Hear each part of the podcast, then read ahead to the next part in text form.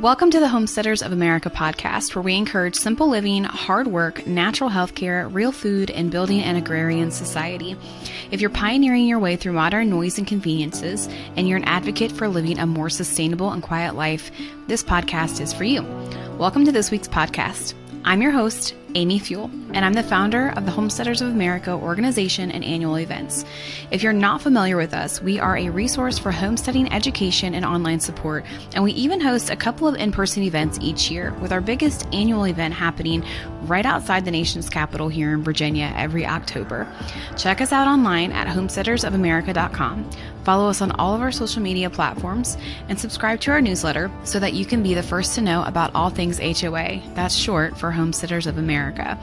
Don't forget that we have an online membership that gives you access to thousands, yes, literally thousands of hours worth of information and videos. It also gets you discount codes, an HOA decal sticker when you sign up, and access to event tickets before anyone else. All right, let's dive into this week's episode.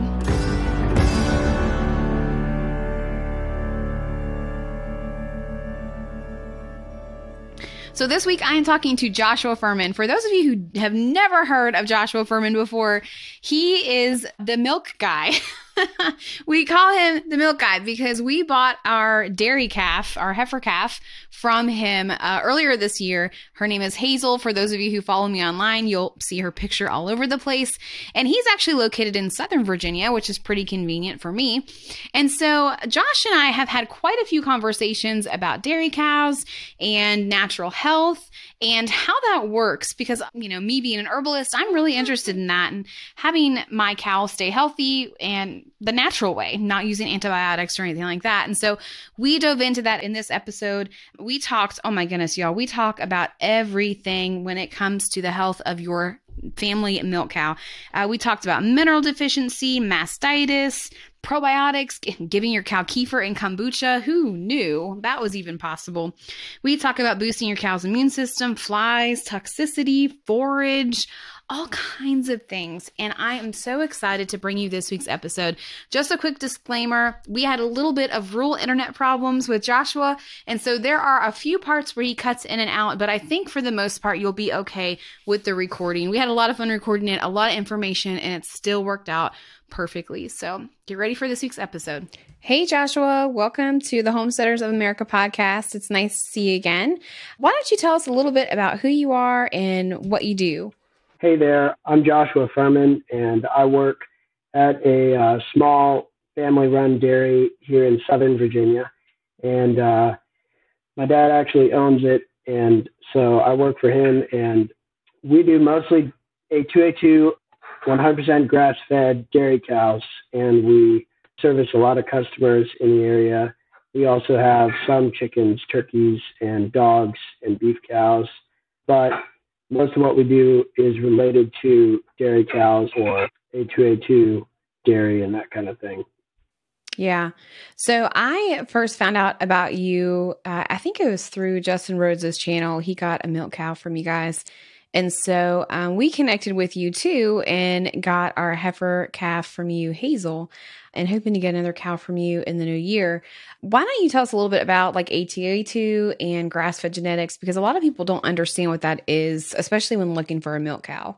Sure. Well, A2A2 is a beta casein in the milk. So it's a protein content in the actual milk that the cow produces, and it's in the genetics of the cow to be either a 2A2 or a 1A1 or a 1A2. And so when you get a cow, you can test them. Uh, usually, you know, you pull the tail hairs out of the cow, send them to University of California, Davis, or something like that, and get test results on what your cow is. So, what a 2A2 milk is opposed to a 1A1 or something like that the A2 beta casein is easier for the human body to assimilate. So it's uh, similar to goat milk or something like that. All goat milk is A2A2. And all cow milk actually used to be A2A2, but since they started to commercialize cattle back in the day, when they started to put cows behind the breweries and feed them the old leftover waste from different companies and stuff, and really just commercialize cattle and take them out of the field and put them into the factory. That's where the A1 beta casein kind of was born.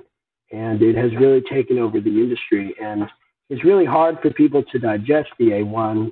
And a lot of people, you'll hear them say, I'm lactose intolerant or something like that. And lactose intolerant is usually A1 intolerant because most of those people who are lactose intolerant can handle goat milk or they can handle A2A2 milk. So it just depends. So we started learning about it here on our farm maybe 10 years ago, maybe a little longer.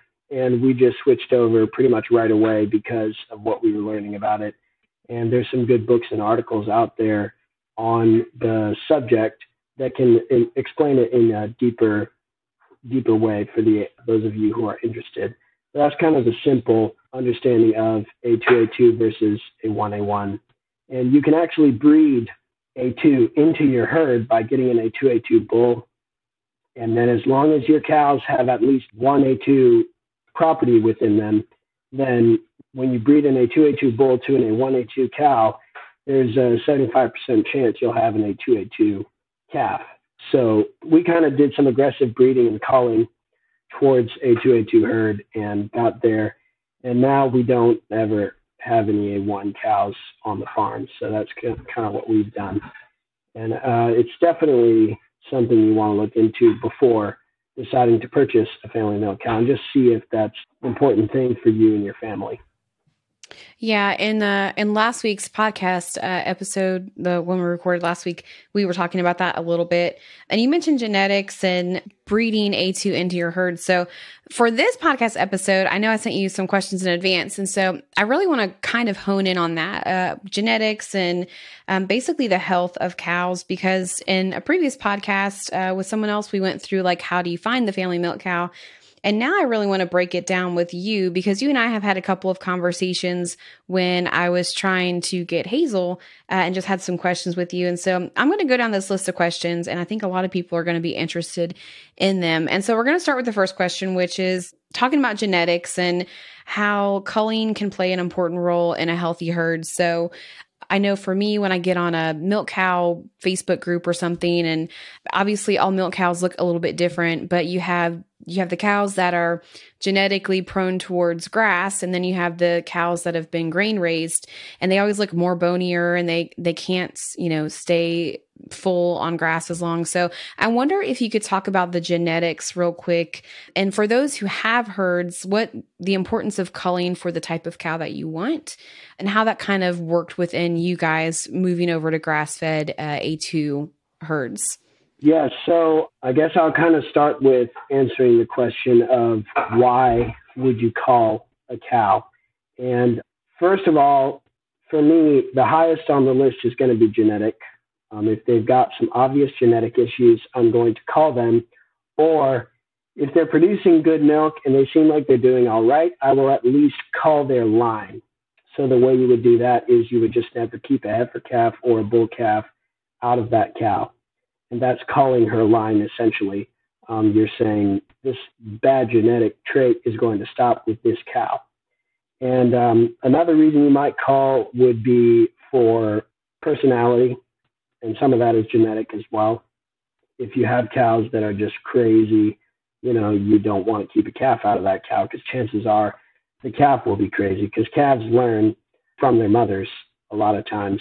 And then the third reason I would cull would just be production. So if the cow is not doing what I want it to do, if the cow is not being a profitable cow and bringing in the income that it needs to be bringing in, then it is no longer an asset. It is a liability at that point. So those are kind of the three top reasons to cull.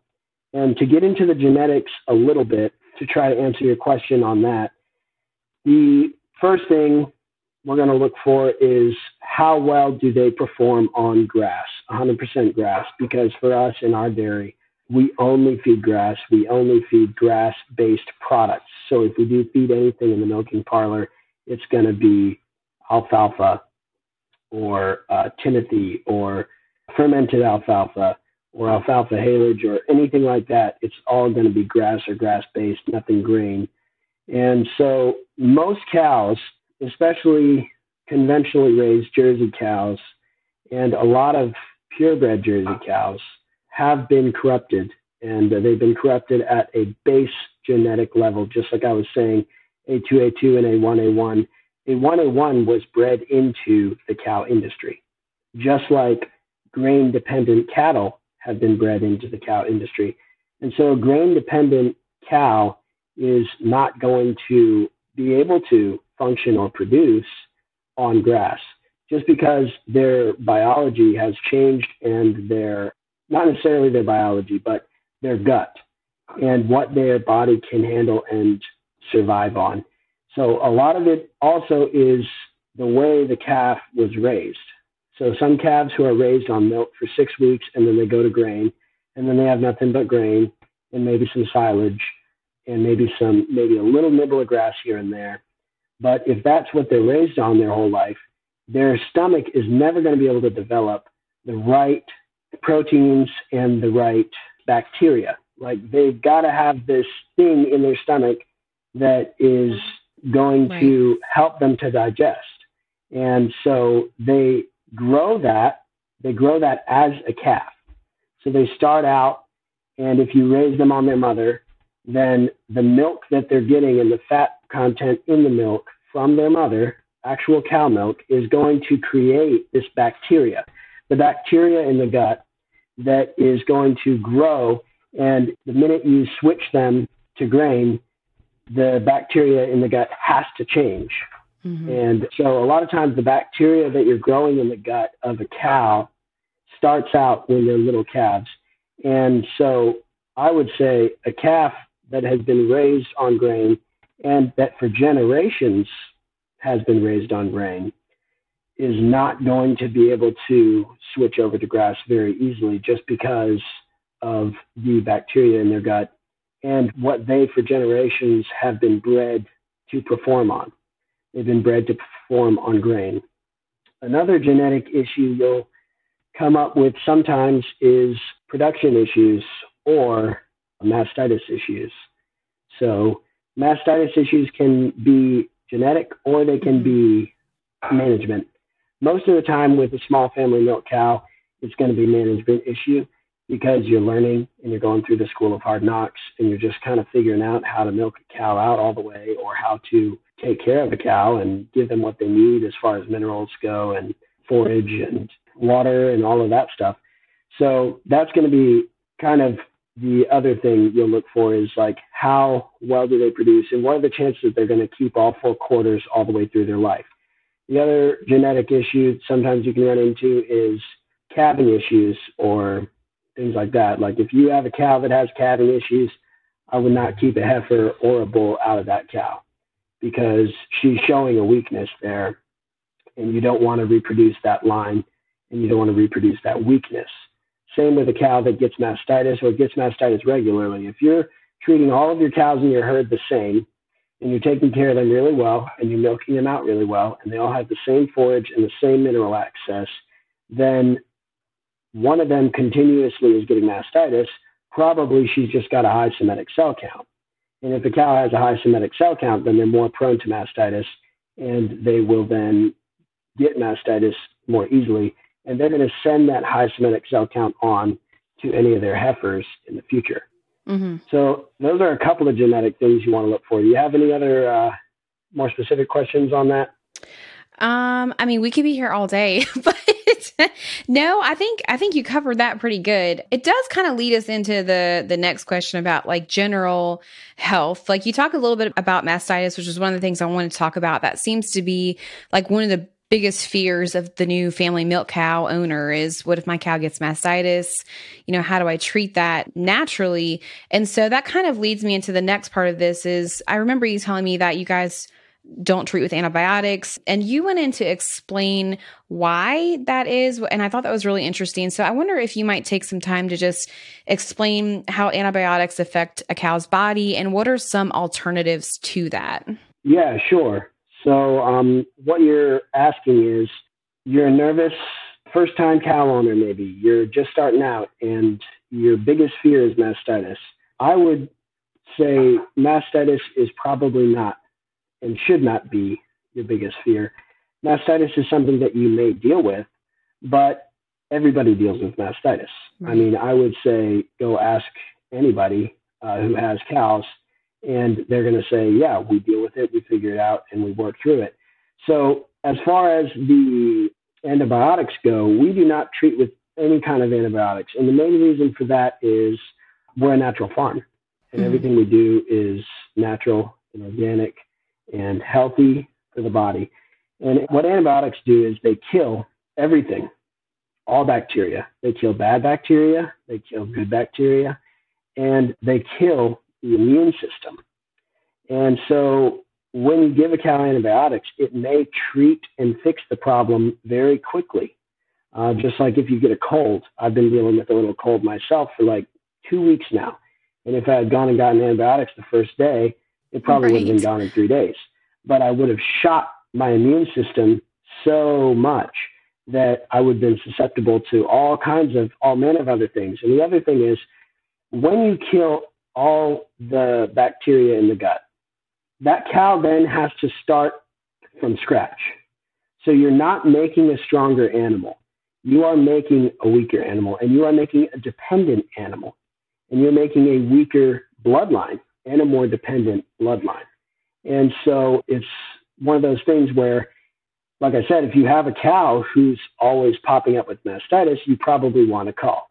But if you have cow who, you know, maybe has mastitis once, you treat it, uh, you take care of her, and she gets better, then a lot of times, you know, she won't get it again, or just it, it's a lot. A lot of times, it's a learning process. Like I've had people who got a cow and they got it delivered to their house, and when it when it was delivered, they did a CNPK test or something like that, where you can see what the level of somatic cell was.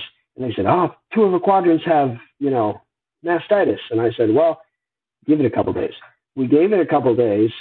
The cow was fine. Mm-hmm. The stress of the ride is what caused the cow to have a high somatic cell on those quarters.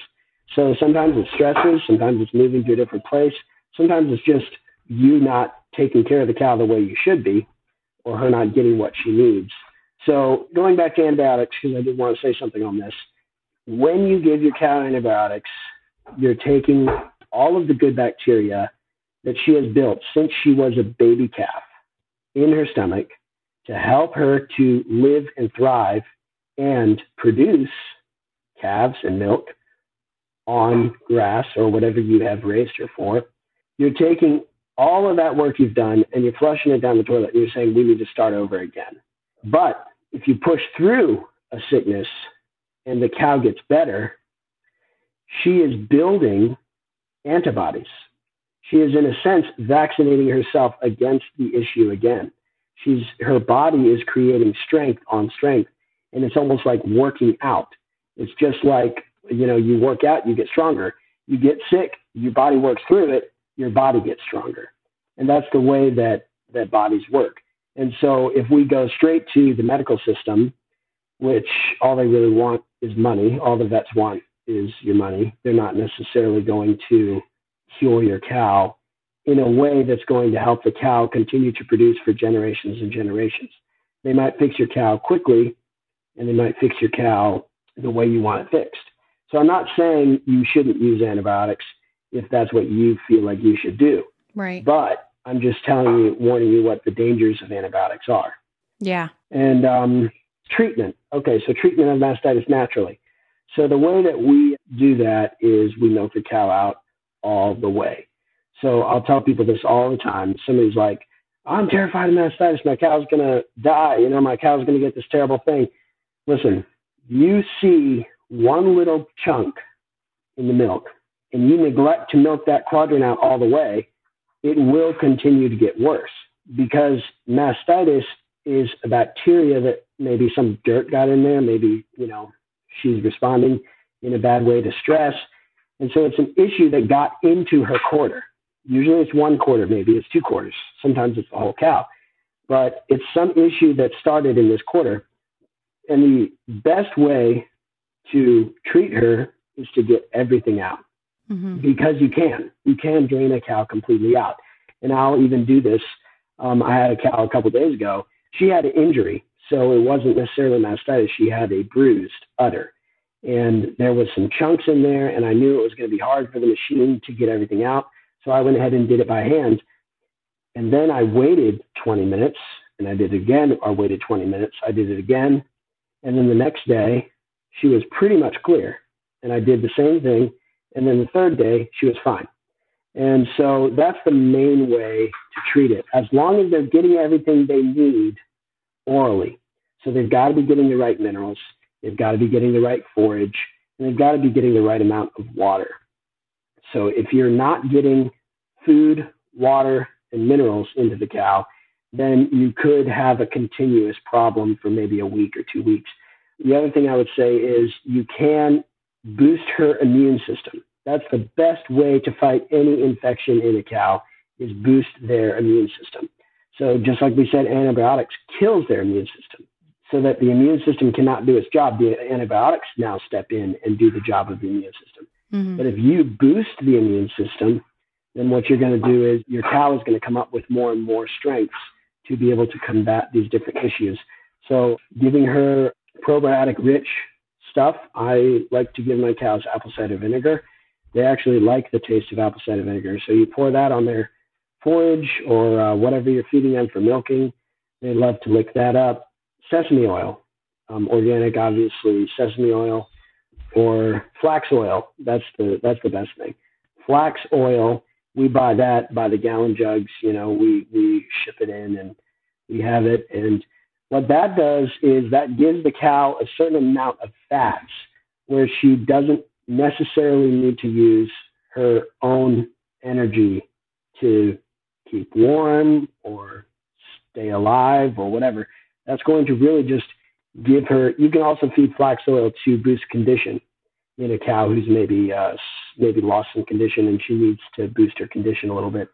So that's really just a level of fats that's going to give the cow what she needs to then use her immune system to fight the mastitis. Because if she's using all of her energy to stay alive and to, you know, stay fat, then she's not going to have as much energy to put towards curing the issue.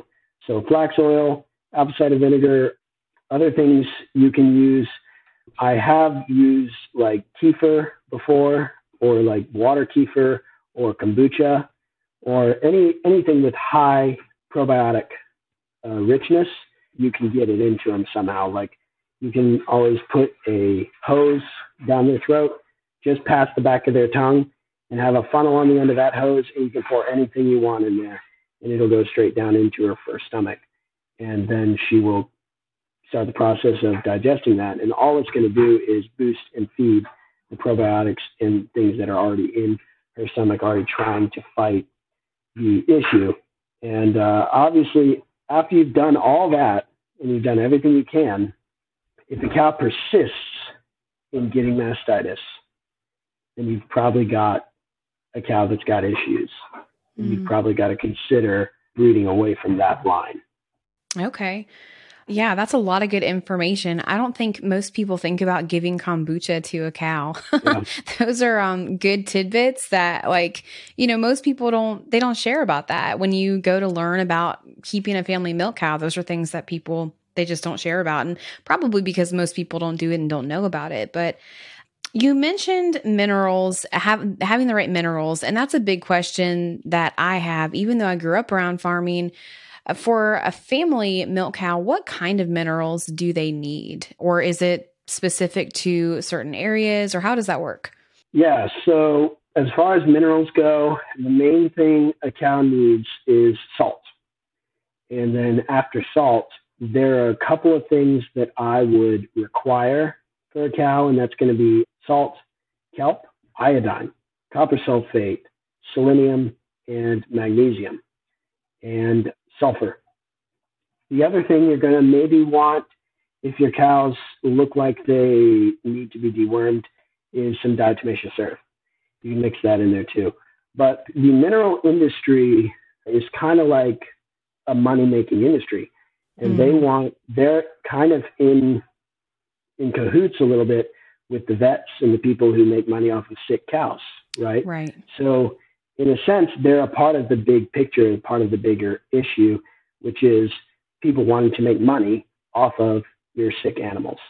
And so, most minerals you're going to buy over the counter actually it's prohibited by law for them to put the right amount of iodine or the right amount of copper sulfate in the minerals for the cows because if the cow had everything it needed, it wouldn't get sick as often, right?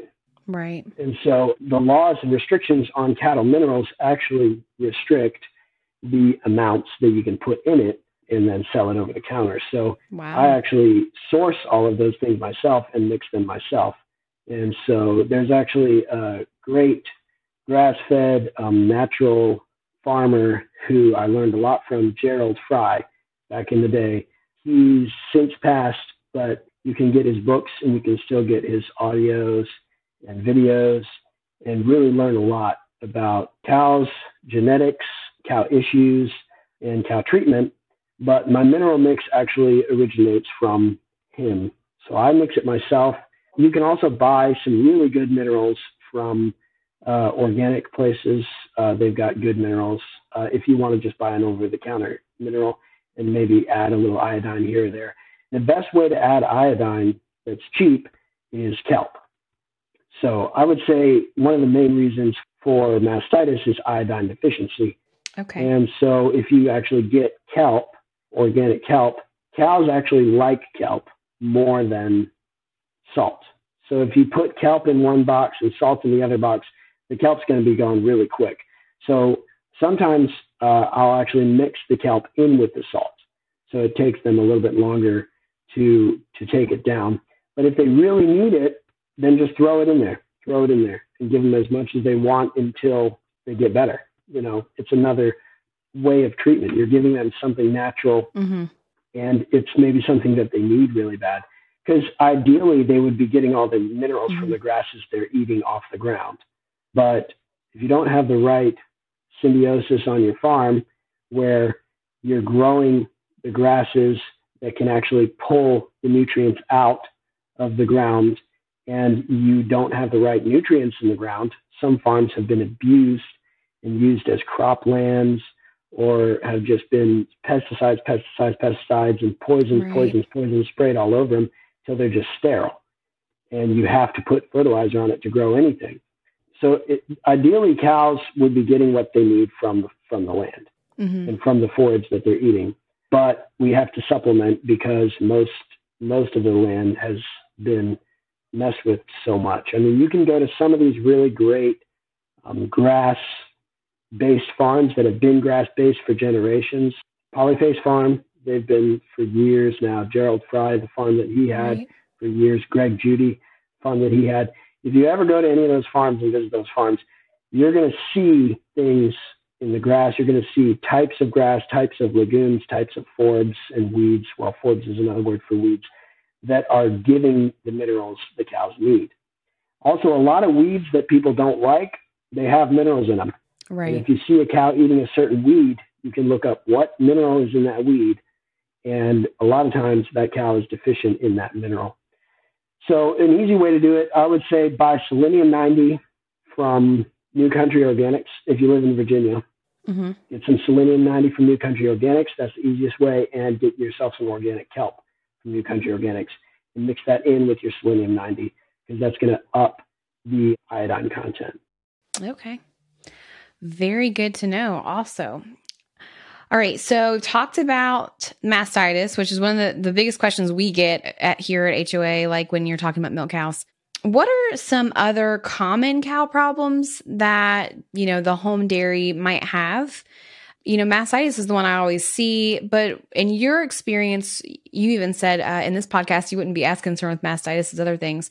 What are just some general, maybe like your top three health issues to look for with the family cow? And kind of how would you not necessarily treat them if you don't have to but obviously we've talked about a lot about prevention but if you have to treat them what are some options for those things yeah so i would say top three issues you want to be worried about is i mean number one what is your cow's quality of life? Are they getting what they need? Are they not stressed? Are they eating the right things, drinking the right things? Do they have a heavy parasite load? Because a heavy parasite load can do a similar thing to what antibiotics will do. It can take out a lot of the, the proteins in the gut that they need. It can take out a lot of the good things, and the cow's just living off of the leftovers. So that's the first thing. Look at how is your cow's life. I mean, you can look at the cow, you can see what they're drinking, see what they're eating, and you can see what they need. I don't mean go tickle them behind the ears and go brush them every right. day. I mean, sure, those are great things. Those may help a cow in some way, shape, or form. But I mean, is the cow as an animal thriving? Right. That's the first issue. And you can see stresses in a cow based on like their condition or how they are walking or how they're looking or how they're producing, really. It's like if they're not producing very much milk, you've got an issue mm-hmm. somewhere. If they're not producing healthy calves, you've got an issue somewhere. Right. There's some sort of stress in their life that is causing these issues. So I'd say that's the number one. The number two is going to be pretty much genetics and what is this cow capable of and is she making you money because a lot of cows out there are just eating up people's money mm-hmm. and people don't realize they're like oh this is great we've got some yogurt right. we've got some butter look at this it's not free it's costing you and it's costing you a lot right and so you've got to consider when you're considering genetics, is this cow a productive cow? And productive in a cheap way, you know. And so that's going to be like how much grass do you have on your property? How much hay do you end up needing to buy?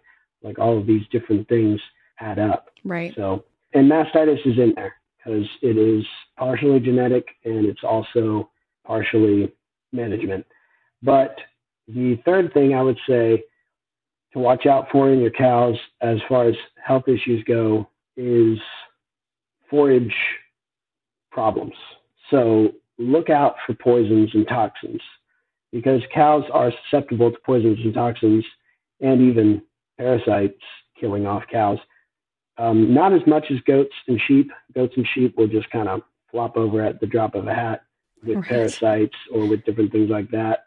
So cows are a little hardier uh, but it still takes a toll on them and it can mess them up and it can just mess up their whole life and their production, their whole. And so it's not necessarily parasites. It could be a plant that you have on your property. It could be a tree. Um, I know in our area, black cherry, well, wild cherry, if those branches break and there's some wilted mm-hmm. leaves, if the leaves are completely dead or if the leaves are completely green, cows can eat them all day.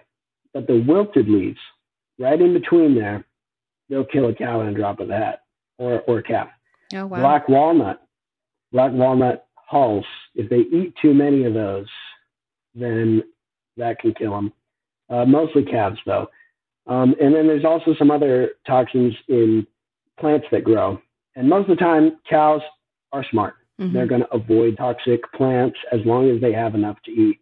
So, you know, toward the fall, you want to watch out for it. And so fescue toxicity or fescue toxin, which are two different things, that can be an issue in our area just because fescue is the easiest grass to grow in Virginia, at least in the mm-hmm. southern part of Virginia where I live. Right. So a cow that's exposed to too much fescue toxin, that is actually a toxin that the fescue produces when there is frost on it. So if there's frost on a fescue plant, it will produce a toxin. And as soon as the sun shines on that plant, the toxin is gone. Okay. But if there's frost on the leaves, on the actual grassy part of the plant, and they eat that, they can be exposed to fescue toxin. And a lot of cows do that and they're fine. But some cows mm-hmm. do it and they totally seize up and their blood just almost coagulates because wow. they cannot, their blood cannot continue to flow because they get restricted blood flow. Somehow that's how it works. Fescue toxicity is a similar thing, but it's a slower process. So it's more from like mature fescue plants, but it's not going to hit a cow that is strong and hardy. A cow that's strong and hardy can eat fescue all day long. But you have a weak cow who's maybe she's weak from not getting what she needs or getting too much taken out of her sometimes. You know, you have a calf on a cow or a couple of calves on a cow and she's not getting enough. They can suck the life right out of her and just take her down so far in um, condition and stuff like that. So a lot of times a heavy parasite load that'll lead into fescue toxicity. But fescue toxicity, the issue would be where the blood flow is restricted again, and then essentially different parts of her body start to get gangrene or just not function anymore because the blood is not getting all the way to the extremities. Either of those things you would need to catch pretty early on and treat pretty early on. Mm-hmm. Any kind of toxic issue you're going to have to catch pretty quick.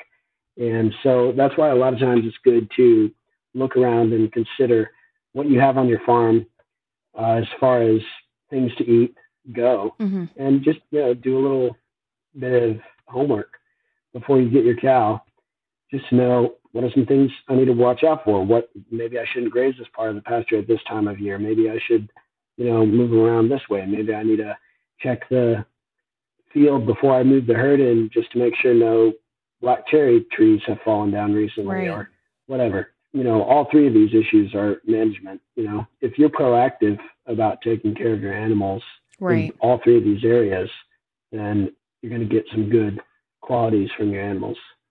Yeah. Yeah. I don't know if you remember or not, but we have a ton of black walnut trees around our house. And so I knew that was one thing I had to be careful of when we got that calf from you. But then we, I don't know if you know or not, we have this weird grass in the back of our property. I think it's called Sorza grass or something like that. Have you ever heard of that here in Virginia? Um, sorghum? Is it sorghum or Sorza? No, it might be I don't know. I'll have to. I think it's Sorza or it's some weird name, but basically it goes dormant in the winter. Like it's green all summer and spring, and then it turns brown purposefully in the wintertime. And she will like absolutely not touch that. so I assume it's probably not good for her. Yeah, I I've not heard of that particular grass type, but I think that your calf, you know, she's an animal. Right. Animals have instincts and so she's kind of going to pick and choose. The other thing is if the if the grass does not have any nutrients in it, mm-hmm. most of the time, unless they're starving, they're not going to eat it because it's not worth their time to chew that up and then chew it six more times or however many times she regurgitates it. Yeah. And tries to get some nutrients out of it. Um, so a lot of times it's similar to like hay. Mm-hmm. Some hay bales you get high quality hay where there's nutrients in every bit of that you feed a hay bale and the cow eats 90%, 95% of the bale. Some other hay, you'll get, it's got a little broom sedge in it. It's got a lot of just stuff that should just be rotting and turning into dirt again, but it's in your hay bale. And so if you get that, then your cow is probably only going to be, eat 75% of the hay bale mm-hmm. because she's only going to eat what's nutrient dense. She's not necessarily going to eat just to fill herself up. Yeah. She's been a great calf. She's really healthy. She's she's beautiful. So we're happy with her. I looked it up on my phone. The grass is called Zoysia grass. It's Z O Y S I A. Zoysia. I've I've never heard of it before until we, we I guess it was like an ornamental kind of grass that people grew. It doesn't really grow actually, and so I knew she probably wouldn't need it. There's probably no, you know, nutrient benefit in it at all. But it's thick, thick grass. It's like matted down we have our garden over top of a section of it this year and we had to put down a black tarp and everything to kill it. It's just impossible to get rid of. But I was just curious if you'd ever heard of it before. No, I haven't, but I know a lot of decorative plants and things cows don't really like because most of those are yeah. GMO. And cows like, yeah. you know, especially our cows, they like to go for the natural stuff. Yeah. All right, one last question before I let you go. You mentioned parasites, and I know that's one thing that a lot of people have questions about. What are what's the natural way that you guys manage your herd in regard to parasites? Yeah, that's pretty simple for us. Uh, we really just use Basic H. So it's a Shaklee product. Shaklee is a natural soap company, and so they sell those. Their main things are Basic G and Basic H. Basic G is not safe for any kind of mammal to consume. It's not safe for human consumption or cow consumption.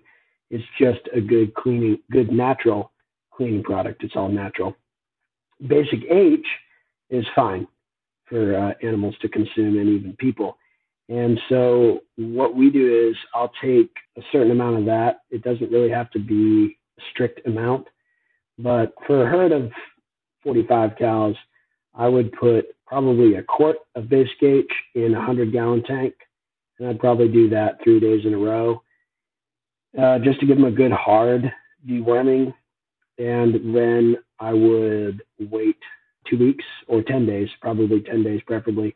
And then I would go ahead and do another quart in 100 gallons and let them drink that. So basic H really just goes in and kills any kind of parasites. So it's kind of a simple way. Another way you can do it uh, naturally is diatomaceous earth. If you can get it in the cow, like I said, if you mix it in with your salts, or if you put mix it in with your forage somehow, mm-hmm. diatomaceous earth is a natural way to deworm your animals. Because from what I understand, and my brother knows more about this because he actually uses it to deworm his dogs and for flea and tick mm-hmm. treatment, but it's ground up fossils, and so it's really just these tiny little razor blades. So when microscopic, right? So when a cow eats it, it's totally safe. But the minute a parasite ingests it, it just it murders them. Mm-hmm. And so if you do diatomaceous earth, you do want to stagger it as well because you want to get the parasites and you want to get the eggs. So whatever hatches 10 days later, you want to get those baby parasites as well before they reproduce. Right. And, you know, parasites, ticks, and different things, ticks are mostly going to be bad on a cow that has a bad immune system mm-hmm. and that is not thriving. So you're going to see more ticks or even fleas or different issues on just sickly animals. So those are kind of the exterior parasites. Flies, those can be an issue in the summertime, especially in Virginia. Mm-hmm. And I've never worried too much about them as long as you're moving your cows regularly. Because if your cows are staying in one spot and their water's in the same spot all the time and their shade is in the same spot mm-hmm. all the time, during the summer, you're going to have just a huge amount of fly population coming from their feces. And if they're standing right there, they're going to have more and more flies and fly issues. The best fly treatment we have is birds.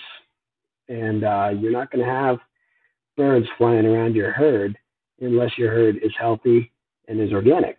Right. Because animals do not like GMOs, they do not like pesticides, all those different chemicals people spray, fertilizers, chemical fertilizers. So birds don't like that. You know, deer don't like that. You're going to attract wildlife to your property as you manage it in a holistic way without right. allowing any of those poisons to come in. And so birds will run with your cattle herd and uh, chickens. That's a really good way to control fly population because if you run your chickens two days, three days behind your cows, just like Joel Salatin does and most of these other big grass fed farmers do, they will spread the patties and they will eat the maggots. So you won't have as much of a way for them to populate. It's just like people who have terrible mosquito issues. They've got standing water sitting around somewhere. Yeah. You know, if I've yeah. got a friend who's complaining about mosquitoes, I'm like, hey, dump out that bucket. you know. Yeah. so it's just kind of those normal things that you got to wonder about and you got to think through. So those are two good ways to treat for parasites. I've also heard of black walnut in small amounts. Right. So putting some black walnut hull, um, but you, like I said, it can be toxic in large amounts, so you have to have small amounts. But basic H has always been simple and easy for us. Yeah, I remember you saying that, and I think that's what Joel uses too. I think I remember him saying that you know, and your mom probably knows this because your mom's a naturopath, right? Yes, that black walnut hull is a good, good anti-parasitic. And so I had wondered, I know a lot about, you know, treating humans, but I don't know a whole lot about treating cows. And so one of my ambitions with having cows is kind of seeing, you know, what, what helps if, if they ever need something like that. So that's good to know about the black walnut and, you know, manageable doses, not high dosage. All right, Josh. Well, thank you for joining me today. This is a lot of information. I know you right now can't see me, I don't think, but when we watch the replay, you'll see I have a whole bunch of notes on my sheet over here that I've been taking from you. And so hopefully everybody else has too when they're listening to this. But thanks for joining me on the podcast, and I hope you have a great day. Yes, ma'am. You too. Hey, thanks for taking the time to listen to this week's Homesteaders of America episode. We really enjoyed having you here. We welcome questions, and you can find the transcript and all the show notes below or on our Homesteaders of America blog post that we have up for this podcast episode. Don't forget to join us online with a membership or just to read blog posts and find out more information about our events at homesteadersofamerica.com. We also have a YouTube channel and follow us on all of our social media accounts to find out more about homesteading during this time in American history. All right, have a great day and happy homesteading.